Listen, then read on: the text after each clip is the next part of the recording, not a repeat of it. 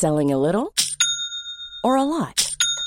Shopify helps you do your thing however you cha-ching. Shopify is the global commerce platform that helps you sell at every stage of your business. From the launch your online shop stage to the first real life store stage, all the way to the did we just hit a million orders stage. Shopify is there to help you grow. Shopify helps you turn browsers into buyers with the internet's best converting checkout. 36% better on average compared to other leading commerce platforms because businesses that grow grow with Shopify. Get a $1 per month trial period at shopify.com/work.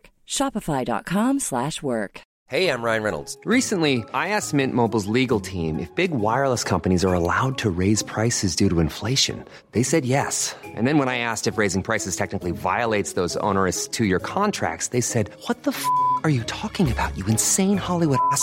So to recap, we're cutting the price of Mint Unlimited from $30 a month to just $15 a month. Give it a try at mintmobile.com slash switch. $45 upfront for three months plus taxes and fees. Promo rate for new customers for limited time. Unlimited more than 40 gigabytes per month. Slows. Full terms at mintmobile.com.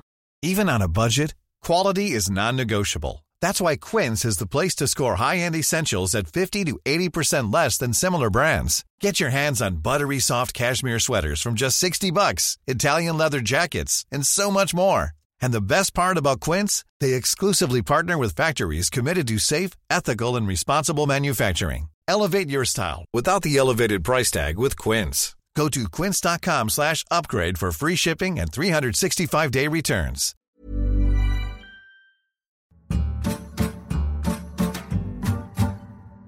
Welcome to On the Continent, your one-stop shop for all things European football. I'm Dotun Adebayo. I'm Andy Brassell. I'm Nicky Bandini. And on today's show, we look at the problems in Paris after Manchester United brought their reign to the capital and took three points from them. Uh, the skies are grey in Madrid as well, ahead of El Clasico, while over in Italy, that man Zlatan seems to be able to bend the elements to his will at the grand old age of 39.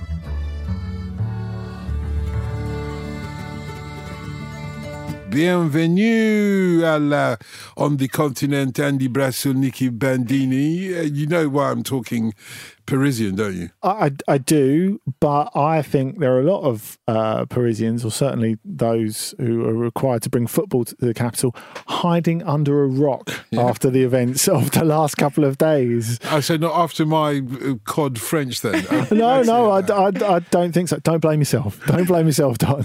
There are a lot of other parties that are, are, are to blame, but of course we, we've we've heard a lot on these shores about um, what a great job Manchester United did out in Paris, and they absolutely did. I thought it was a really good performance from them, and I think it wasn't a bad performance from PSG either, was it? That's not what they're saying in France.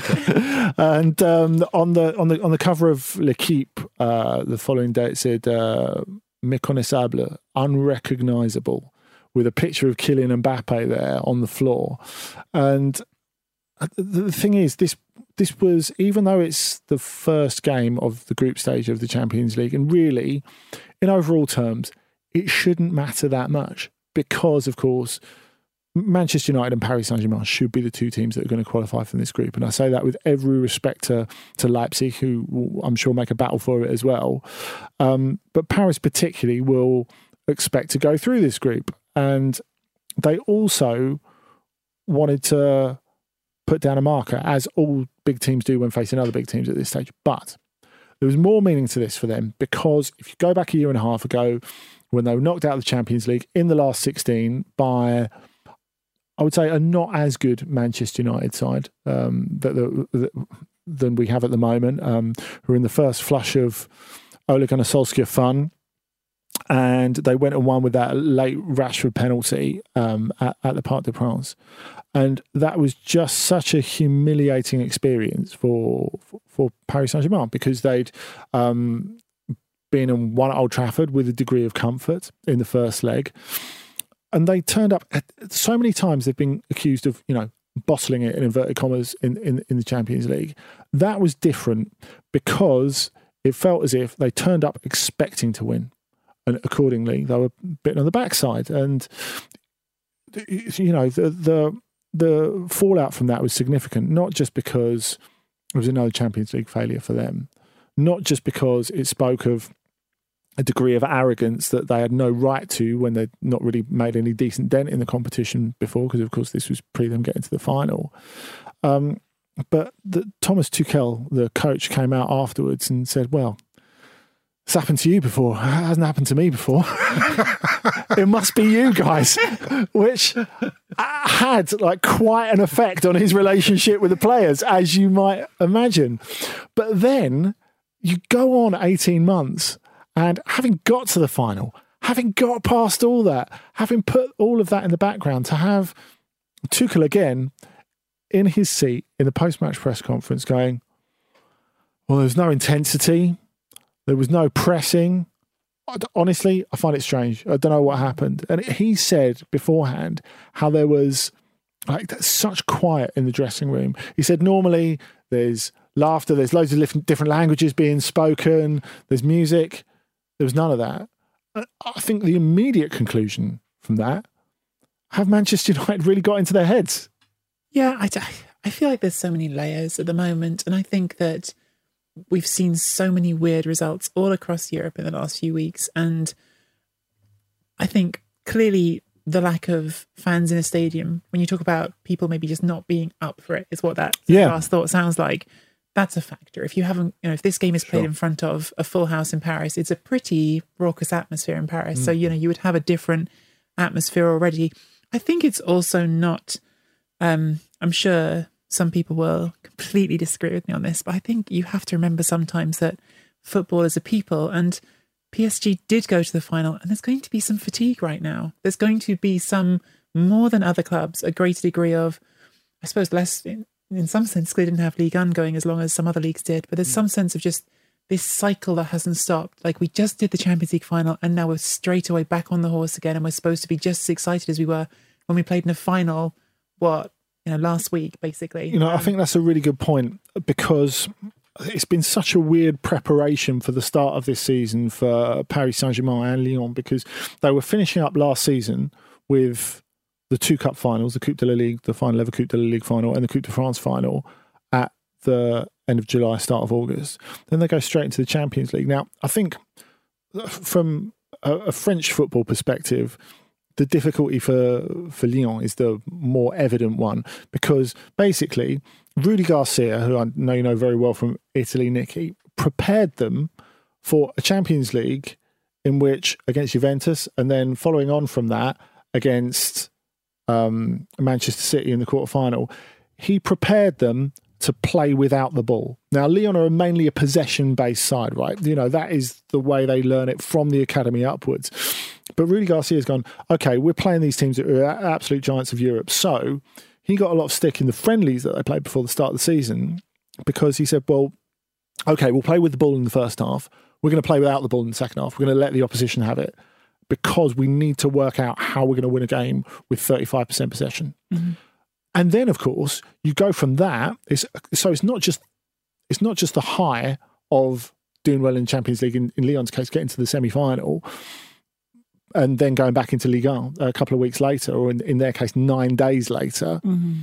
But all of a sudden, you're expected to dominate with the ball when you've trained pre season to be without the ball. Now, I realise that's slightly different for Paris Saint Germain because expectations are different, but you are preparing for totally different games in totally different contexts. Yeah, I'm, look, tactic. Just to get into it for a second, I think tactically Tuchel made some some choices that didn't play out in this game. I mm. think when you go to a front three like he did, you lose some of that interchange.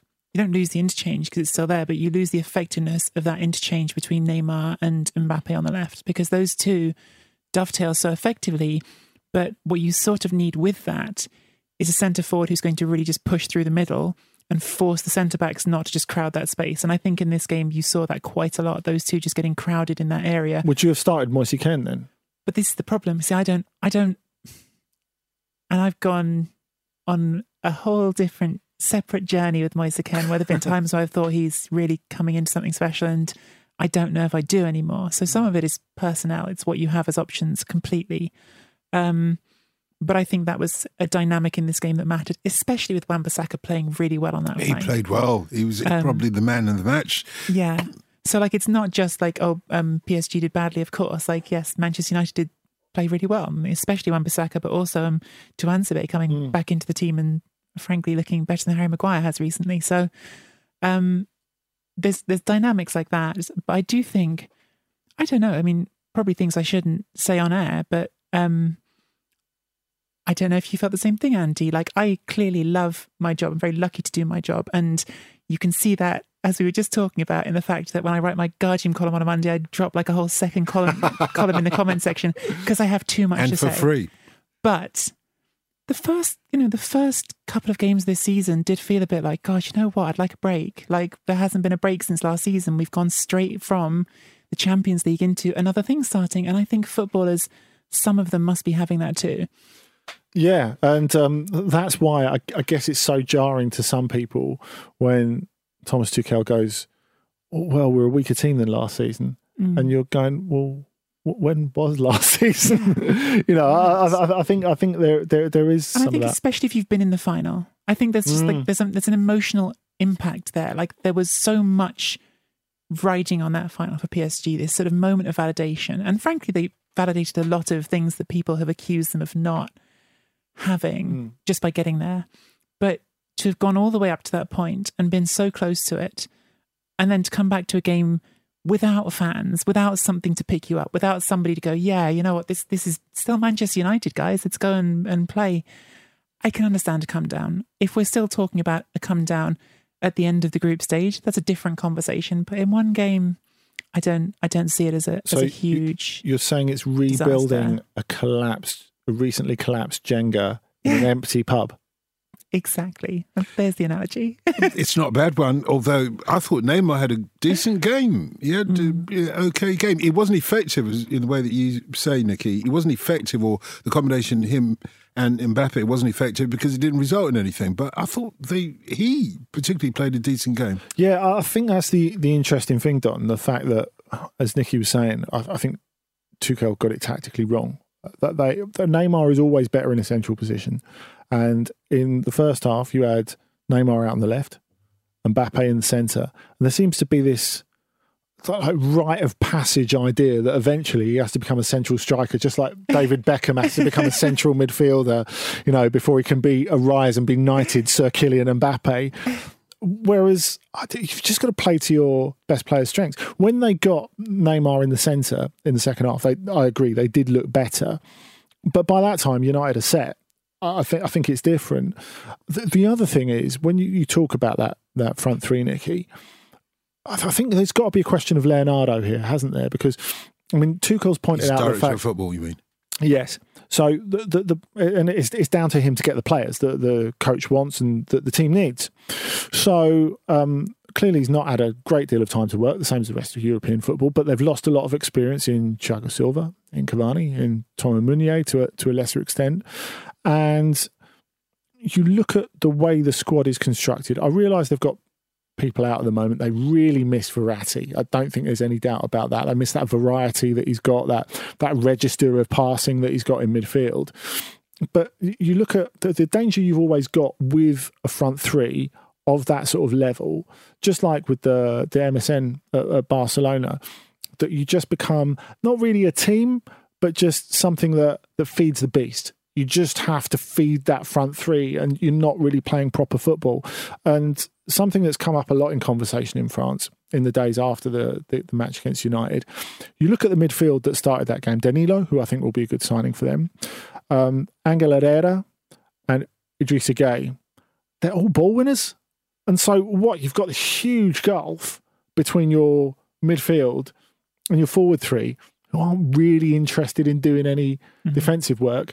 And maybe Di Maria didn't have enough in the tank. He's not played for nearly a month. I think that's worth underlining with with his recent domestic suspension. And you know, Di Maria covers he papers over a lot of cracks because he can pick up the ball deep and go past a couple of players and, and, and change pace.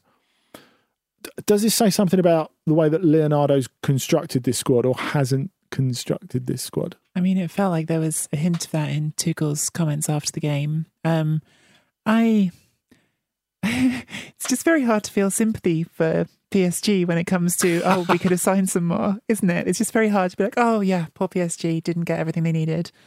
Um, Like Man City, they're the equivalent, aren't they? Yeah. Essentially. It is. An, it's an, I agree with you that it's an imbalanced team. Um, they were missing some important players. Um, I don't. I. I've again another player who I've sort of really fond thoughts about, but I think Florenzi at right back is not ideal either. Um, so I don't know. They they the squad isn't isn't perfect, isn't balanced, but it's not. I, I just I feel like going too far down that that line. I just come back to but they were in the Champions League final. They're not. They're not like a team that needs an overhaul. C'était pas nécessaire pour, pour prouver que c'est un groupe euh, difficile. Je sais ça. Je sais ça très très bien. Et je sais qui, qui nous manque et quelle capacité on manque avec les joueurs blessés qui, sont, qui ont montré qu'ils sont capables. Well, so Manchester brought the rain to Paris, and nobody needs to bring the rain to Spain because, in fact, they brought a storm to us this week. And let's leave that to one side. But Shakhtar Donetsk came all the way from Ukraine to embarrass them. They did, and you know, you know what? I, I want I want to talk about Shakhtar Donetsk because it's an incredible story. But because it's El Clasico this weekend, I think we have to start by talking about Real Madrid here, and you know how. How- What are we really expecting from El Clasico this weekend? Because Game of two halves, like the Shakhtar Donetsk.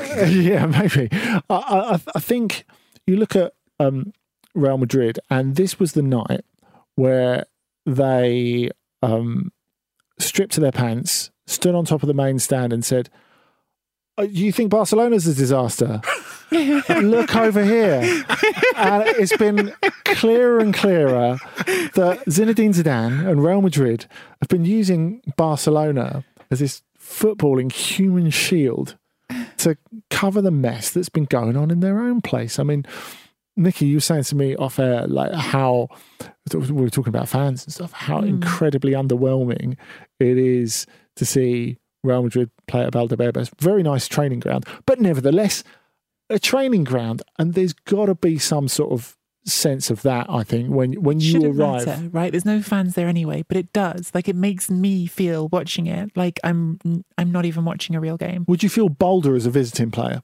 I think so. Like, like as if I they're a think bit so. more. th- th- Real Madrid have been a bit resized, Mm. if, if, if you if you know what I mean. I think so, and I'm sure like there's like a hundred logistical reasons why it, it's just more sensible to do it. But yeah, it, it it doesn't feel like Real Madrid playing in in the Champions League. It's because it's Although- Real Madrid, isn't it? That they've come from their huge stadium to a training Yeah. ground. If it was a lesser team, would you be as concerned, even if you're an opposition player? Yeah, and uh, you know what? I think it comes across in even little things. You know, when when they um, pulled one back when Luka Modric scored that great goal in the in, in the second It's a great half, and uh, they, they play the, the the anthem "Hala Madrid," and uh, it feels normally that, uh, as if it's coming out of the steepest parts. It feels as if the sounds coming out the the sounds coming out of the steepest parts of the Bernabeu. You know, it's a Madrid, Madrid, uh, and and like. It's like the gods are singing it, and as an away player, you must be thinking. Whereas I don't know if you're a Shakhtar player, you think someone playing that from a transistor on the bench. you know, it's, it's it's not it's not quite the same. But I, I think whether that's had the effect on Real Madrid, now, I think it has to a certain extent. But th- teams generally aren't scared of them at the moment because you look at the way they played the previous Saturday against Cadiz. Cadiz, who were promoted, by the way, to the top flight th- th- this this season after a, after a gap of what fifteen years, and um, they went there and they didn't just win at Real Madrid; they dominated for a lot of that game. You would expect an, an away side like that of, of that sort of size with that sort of budget, with what I know a tenth of the budget of Real Madrid, if that, to turn up and win there, you would expect um, them to have to be all hands to the pump, have a heroic performance from their goalkeeper. I know about that, you know. Cadiz could have been 2 3 up at, at, at the break. And do you know what? Thibaut Courtois, Real Madrid's best player this season. And they're kind of in the Manchester United spot of a few seasons ago. When you're a club of that size and your goalkeeper is consistently your best player, I mean, fair play to Courtois because people were talking about him going off the boil a couple of years ago, but it's, it's not a great sign, is it? Mm. When it comes to this weekend's El Clasico, though, Nicky, which of those two great Spanish teams do you feel have got the Those two great trouserless Spanish teams. Well, I was I was coming to the shittiest end of the stick, but uh, which of them are in the worst situation? Which when they go into this match, which of them are likely to come out smelling less vulgar than the other lot? Um, I mean, I just wanted to say quickly because we sort of talked about um, you know, this home impact. It's worth saying that Real Madrid in the Champions League at home last sort of couple of years, even at a full Bernabeu, Yeah. haven't been good. This Yeah, is now true. like a couple of season thing. They lost to to Man City at home. They drew with Bruges. They um lost to Ajax four one, didn't they, in the last sixteen? Juve, even though they just Um, about scraped through. So so it's it's not just Yeah. that. It is very much as Andy says, like this thing that's been thinly covered up by the end of last season and, and winning the league and, and Barcelona being more embarrassing. And there's something faintly funny about the idea of the way you just presented it to me of just because of how the press operates in Spain, because you have like the, the um newspapers in Catalonia and the newspapers in Madrid and they each sort of are constantly one upping each other and trying to sell this story. Mm. That now it's like a race to who can be more dramatically bad. um but it's I don't know. I I think um the thing is you you expect a reaction out of Madrid. And to an extent, within the context of this game there was a reaction. Um once Vinicius came on, um the second half was was certainly better. They did nearly get level. Um He ended up being the villain as well as the hero. In this. yeah, yeah, with offside on the yeah. um on, on what would have been the equaliser. But why wasn't there a reaction after losing to Cadiz at- at the weekend? Like, Yeah. so if there's this great reaction stored up in this team, where was it sooner? And is it going to suddenly come out against Barcelona? The team, when you go through it, yes, there's, there's clearly huge recruitment issues that have gone on. I mean, Luka Hmm. Jovic is, I don't know what Luka Jovic is at this point. He looks completely lost and and and um, a foreign object who doesn't fit in that team Yeah. the Eder Militao. I'm certain he used to be a good centre back, but he doesn't look like it. So there's players who have got lost. But even if you take those out and go through the starting eleven, you think it's not bad. Maybe it's not the great Real Madrid side, but it's still got plenty of good pieces in it. Isn't that the exact feeling you get when you look at Barcelona? Yeah, yeah. It, it really is. I mean, they really are both in a in a state of transition. But look, we, we do have to give credit to Shakhtar as well because for them, they turn up in Madrid. I think it's expected by most people to be soundly beaten with ten players out with COVID. Mm. Including some very, very good and very experienced players. So you're looking at the likes of Junior Moraes, who's been a great goal scorer in the Ukrainian league and scored goals in the Champions League. Taison, who's captain. Um, Yevgen Konoplyanka. And they turn up and they're 3 0 up at half time. Now, I think it shows you a couple of things.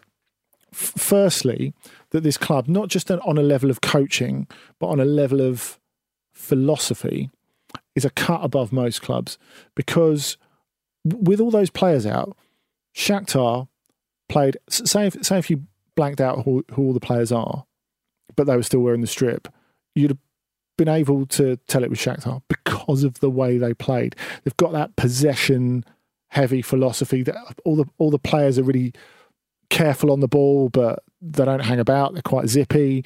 Um, th- there's a lot of ball movement, and that is the way that Shakhtar have played for ten plus years. But they Si- play, since yeah, they play as a solid unit, though. And you can tell Absolutely. that, that was the difference between them and Real Madrid. To- Real Madrid was- seemed to be all over the place, whereas Shakhtar seemed to be playing by numbers almost. Yeah, I, I would I would agree with that. And um, you know, they played some really imaginative football.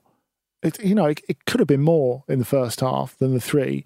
And even when Real Madrid got it back to three two, maybe I don't know about for you, but that for me that was one of the biggest shocks of the game. That once them coming back. Well, uh, no, not but not that they came back, but once Real Madrid got it back to three two, that they didn't go on to do anything. Like they almost got their equaliser at the end, but Shakhtar had a fair few opportunities on the break. Even though, like physically, they must have been blowing after everything they they went through. They are the only team in Ukraine, essentially, aren't they? And they're the only team in Ukraine, or at least in the Ukraine top flight, that doesn't have its own ground at the moment. They're they're wanderers, you know, like Dion and the Belmonts. Yeah, yeah. They're, um. They, they, they've been in an unusual situation for them to have achieved what they've achieved in terms of championships, in terms of a um, Europa League semi final last year. For them to manage to do all those things when essentially they're homeless. Now, there's homeless and there's homeless. Obviously, uh, Rinat Akhmetov, who owns the club, has got a euro or two in the bank, and thus, when they had to leave um, Donetsk in the Donbass region, they all moved into a hotel in um, a, is hotel. a consequence of the Crimea War, by the way. yeah, a, you know, a- a hotel owned by Akhmetov. Um, and um, it's a very nice hotel. just, They're sorry, basically I just said Crimean War, but I meant Crimean annexation. In case people thought that I was talking about the Florence Nightingale days. Apologies. Uh, Yeah, and um, as as you say, it's an unresolved conflict between between Russia and Ukraine. Um, I mean, they've been put in a really unusual position, of course, because having moved out, I mean. I went over there to do a, a- film for the Guardian on Shakhtar Donetsk a, a few years back now, and um, their CEO Sergei Palkin he said, "Well, we'd be quite happy to move back to Donetsk, uh, you know, this incredible state of the art stadium, no one would come. Everyone's too scared to to come, and obviously it's uh, become quite an unstable part of the world. Um, but for for them, and like I said, they're, they're not exactly in prison. I mean, they're, they're, they're, they've they've got the the run of this hotel that's owned by the owner, which is pretty fantastic, and I'm led to believe a lot of the Brazilian contingent, of which there's quite a lot at Shakhtar traditionally, quite enjoy the fact that there are actually places to go out in Kiev because um, they, they they play in Lviv uh, now, so they, they, they fly. It's like um, an, an hour away, um, but they they live and train in in Kiev. But it's still a remarkable story. I mean, to, to think like, for, especially for some of those players who've been there for quite a long time, and you look at uh, Marlos, who scored one of the goals from Brazil, but he's been there for so long. He's not just the captain; he's a Ukrainian international now. He's naturalized, and some of these guys had huge life changes. I remember, I remember Dario Srna, who was um, there as captain for a very long time and went to Italy, of course, afterwards. I- Him saying to me that you know when they left Donetsk, it was so sudden. As far as he's aware, him and his wife have got still got a house there with all his clothes in the wardrobe and all her clothes in the wardrobe car parked in the driveway and it's just left there. Like to walk away from your life like that. And it took them a little while to get mm. back to a point where they could get the better of Dynamo Kiev in the championship again. But now they're incredibly dominant again. And, you know, you can see what strength there is in the recruitment, in the training, in their infrastructure, in their on pitch ideology, that they can go there and take advantage of that. It's just struck me that perhaps in sort of strangest of ways, that whole experience they've had in the last few years might have prepared them better than anyone else in world For football this. for what's happening right now. Yeah, maybe. Because they've played to a lot of empty stadiums Yeah. because they left, you know, their fan base behind. Yeah. Not that they haven't made some new fans, but they left everything behind Yeah. and and they were homeless and this experience of playing in these sort of odd empty stadiums is not as alien to them as it might be to everyone else. I, I wanted to ask you actually while we're talking about. That's a um, really good point, actually. it's, it's an excellent point, but, but while while we're on um, Shakhtar, we couldn't miss Mircea Lucescu in Yeah. the Champions League this week. And he's, he's had a weird situation. You talk about dealing with unpromising situations. Of course, an absolute legend of Shakhtar gave them an identity, a philosophy, Well, he was the one who gave me the identity of Brazilian, basically. Like, Yes. he was obsessed with Brazilian football. Exactly. like, I found a club where I will get the financial backing to be able to go over, sort out what needs to be sorted out for visas and everything else, and bring over, yeah, exactly. And th- now that he's come back to Ukraine, but as coach of Dynamo Kiev, which, as it's fair to say, has not gone down brilliantly with either Dynamo Kiev or Shakhtar Donetsk fans. But he's old and cantankerous enough that he simply doesn't care. I think. Correct me if I'm wrong on this because I've read a version of this and I feel like you probably have followed the story closer.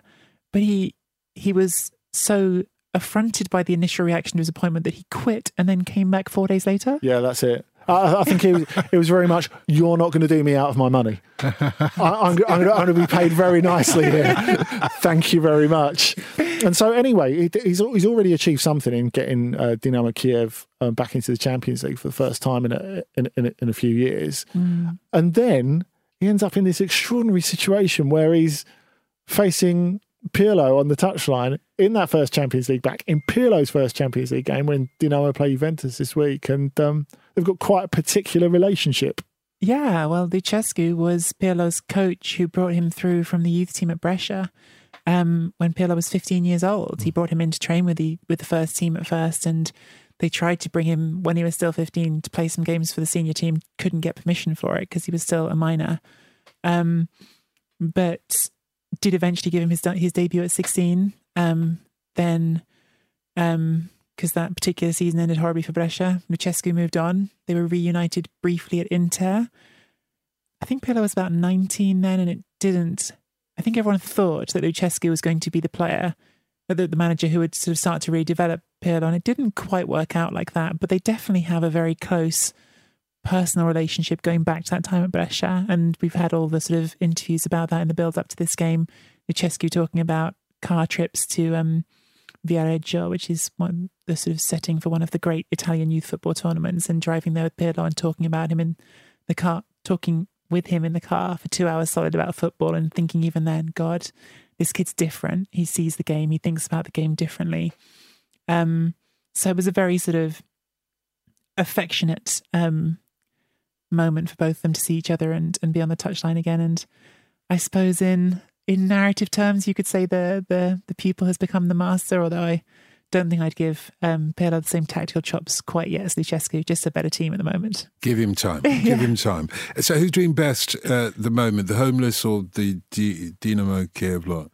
Well, Dinamo are t- are top of the Ukrainian Okay. league at the moment. Um, Shakhtar have, have drawn a few games that you wouldn't expect at the, the, the start of the season. So I'm, I'm sure we'll come back to Ukrainian football in about uh, six months. I In, in, in, unless, of course, Shakhtar do something even more spectacular in the rest of the Champions League. Or if any of their players playing outside Ukraine do something spectacular, we'll always refer back. yeah. I mean, if they can do this with ten players out for COVID, imagine what it could be when the whole team's there.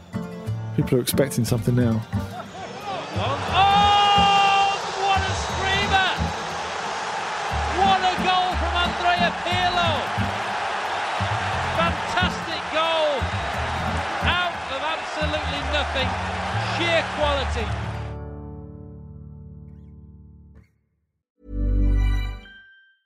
When you're ready to pop the question, the last thing you want to do is second guess the ring. At Bluenile.com, you can design a one of a kind ring with the ease and convenience of shopping online. Choose your diamond and setting. When you find the one, you'll get it delivered right to your door. Go to Bluenile.com and use promo code LISTEN to get $50 off your purchase of $500 or more. That's code LISTEN at Bluenile.com for $50 off your purchase.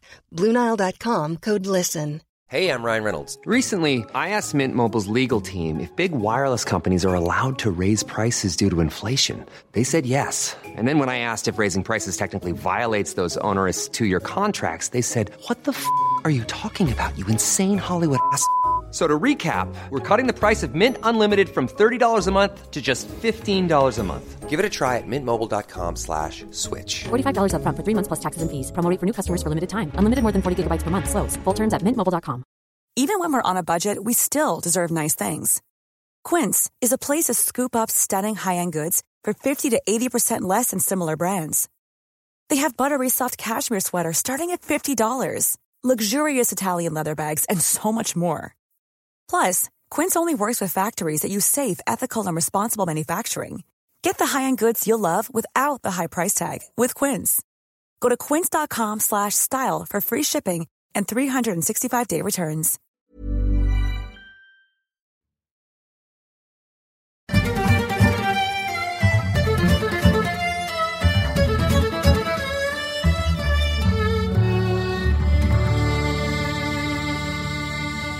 So we can't conclude this OTC without talking about um, the the one man in football that still seems to remember that there ain't no business like show business on the pitch and off the pitch.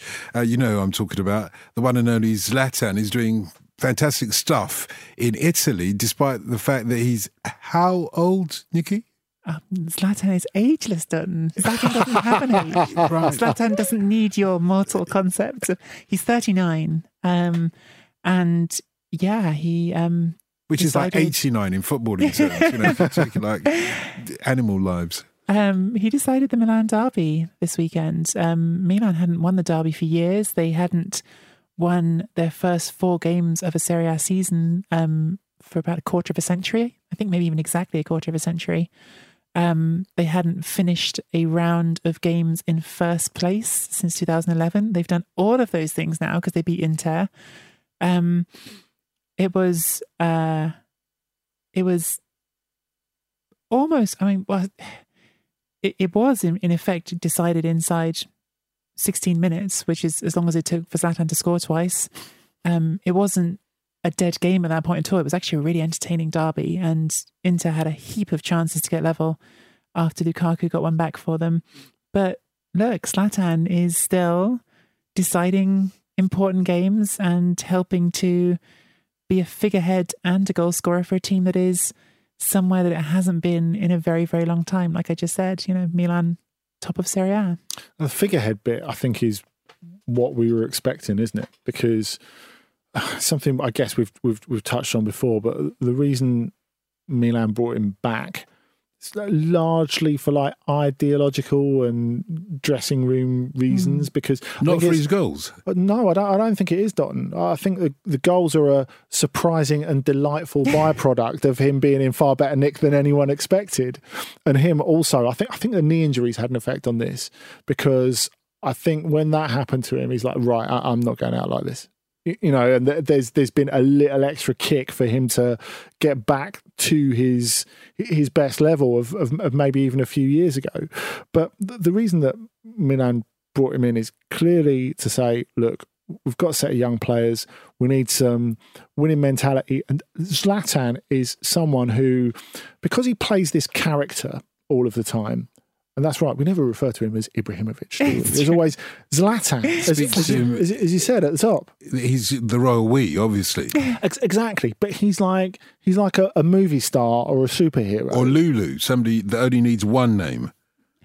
all the ones you could have gone for, uh, and you went you went for Lulu. It's a great choice. I tell you, Dave's not happy with this, and I I think you you, you look at that, and it's, it's sometimes overlooked how good he is with young players. He's really great with young players. He's he's he's a mentor as well as a leader.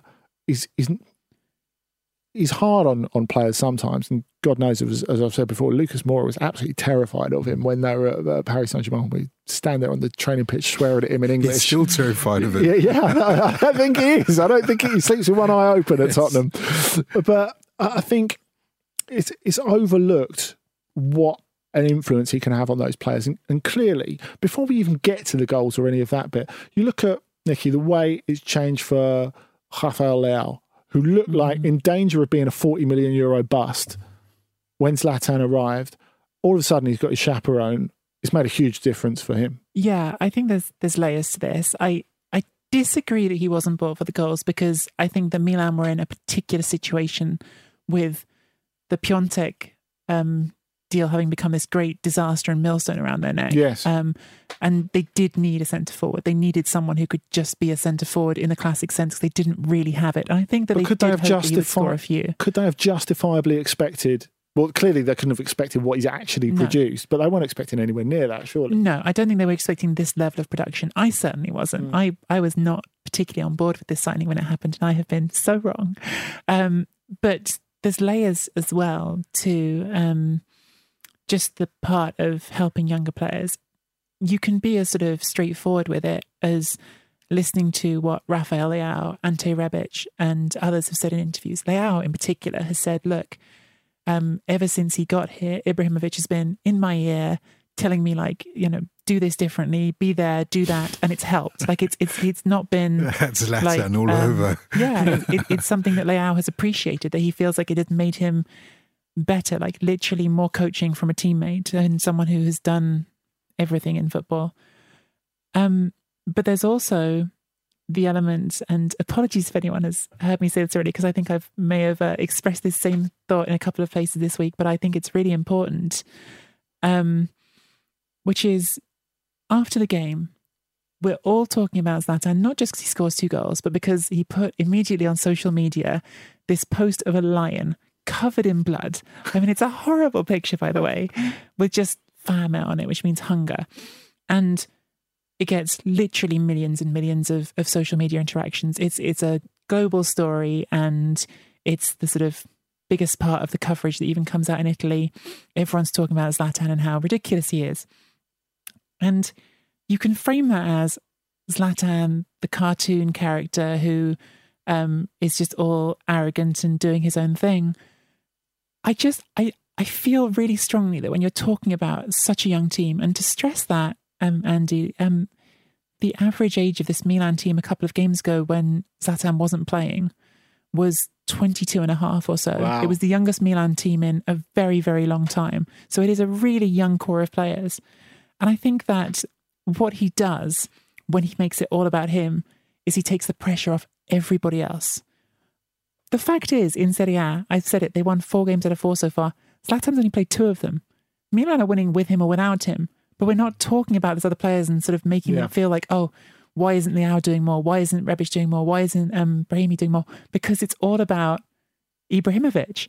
And perhaps that's great. Like, perhaps that's exactly what you would say if a manager was doing it, is what they should be doing. Like, get the attention off these young He's players, playing let a them role. just develop. He's playing a role then. I mean, will the so. real Zlatan ever stand up? Are you Or will- suggesting he's going full Cantona when he retires? Eventually, when he retires. He might do an advert or two. Yes, I am suggesting that. He's done one or two already. Do you know, like I was um this is an old memory, but like I remember going to um to Milanello, which is the Milan training ground when Ibrahimovic was there before.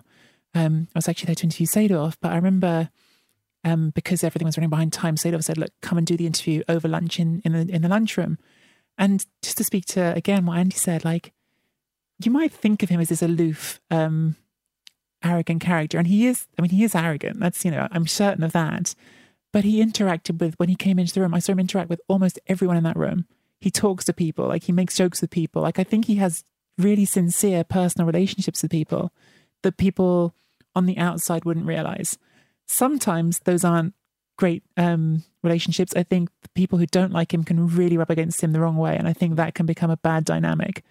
But perhaps again, in an atmosphere like Milan, where there's so many young players, there isn't a strong personality to oppose him. There isn't someone there who's looking at him and going, You're a threat to me. Everyone's going, Oh, great, you're here and you can show us something. And so the dynamic, for now at least, feels just right. And of course, we've got him in the British Isles today, He's coming to to play Celtic. It looks as if he's not just him, obviously, he's got a supporting cast, uh, but um, it looks like he's on the brink of signing a new contract as as, as well, which is quite exciting. Which I guess Dotun is quite bad news for Hammarby because Well- even as as a as a Malmo boy, it was always assumed that maybe he, he would he would go back there for a bit. Now he, does wear this slight air of. Yeah, I know I'm old, but the Swedish league's a bit too shit for me. Which, which he really, he really does wear that air. Well- but now as a, bear with me, now with uh, as as a part shareholder of Hammarby, and the fact that he's at 39, got so much in the tank. You having a year as Latan back at back at Hammarby? When, when you mentioned Celtic, I was going to say he, he better get used to that green and white because he's now he's now, he now owns Hammarby, um, and the Söder Stadium, the South Stadium in uh, Stockholm, is where they play, and he'll know that he'll be familiar with it uh, quite well because he's put a lot of goals in the back of the net there.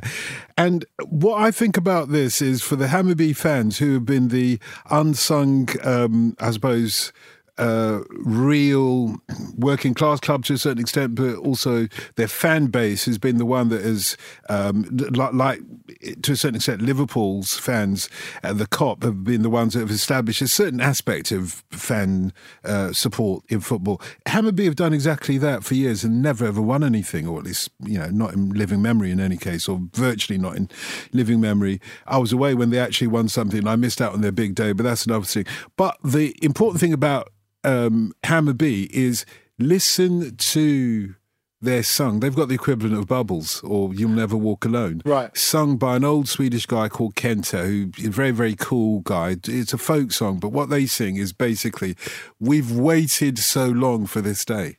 This is what they've waited for, for somebody like Zlatan. In just the same way that you were talking, Nicky, about Milan buying him, not entirely for the reasons that Andy was stating, uh, which was that Mm. they're buying him for his stature, but also for the goals. Well, in a way, in a way, what he can bring to uh, Hammarby isn't just his presence, but it's also bring funding to the club, bring other footballers into the club. Suddenly, Hammarby in Sweden, I've been looking at a few of the Swedish papers, suddenly Hammarby are everybody's next favourite team, second team, because of Zlatan. That's, that's what's happening. probably Yeah. a bunch of people's second favourite team and some people's least favourite team. Oh yeah, yeah, yeah, yeah, yeah, yeah, yeah, yeah, yeah. Hammarby have got reputation. Yeah. Yeah. a lot of people yeah wouldn't like Hammarby, even if uh, Bobby Moore walked in there and handed them the World Cup, the Jules Rimet Cup. They wouldn't love Hammarby nevertheless. But yeah, yeah, it's a good point. It's a good point. Zlatan is back home. Football's back home in Sweden, and not in Malmo. Those pesky Southerners.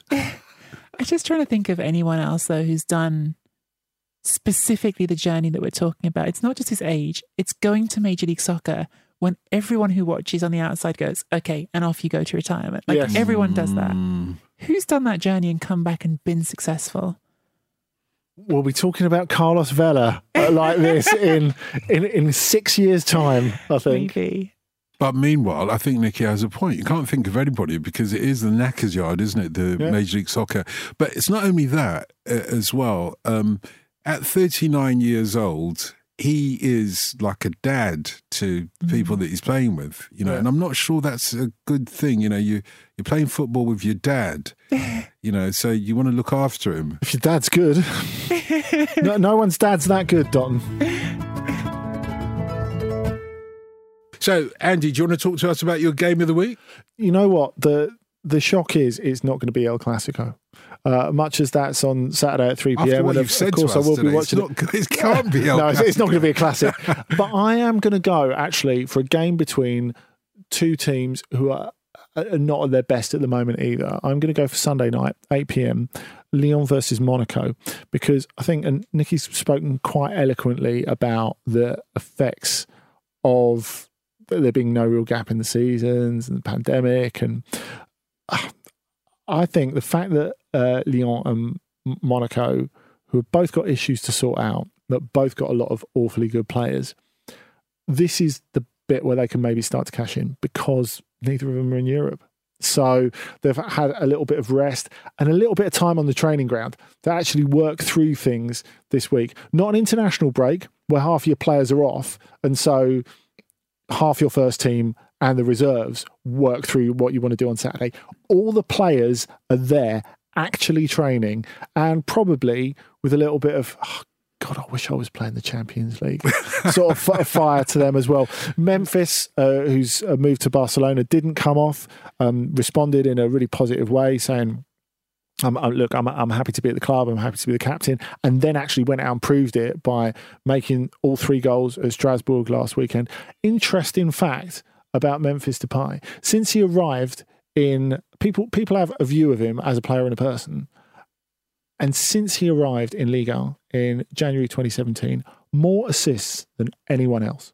It's not just the goals. More assists than Di Maria, than Neymar, than Tovar, than any of those guys. And he missed most of last season. Decent.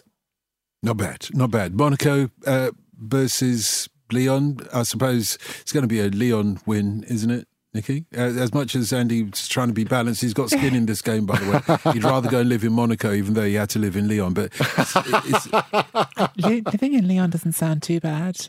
I don't know. No, but if, if you do want to lend me anything for the uh, Côte d'Azur Housing Fund, I'm, I'm interested.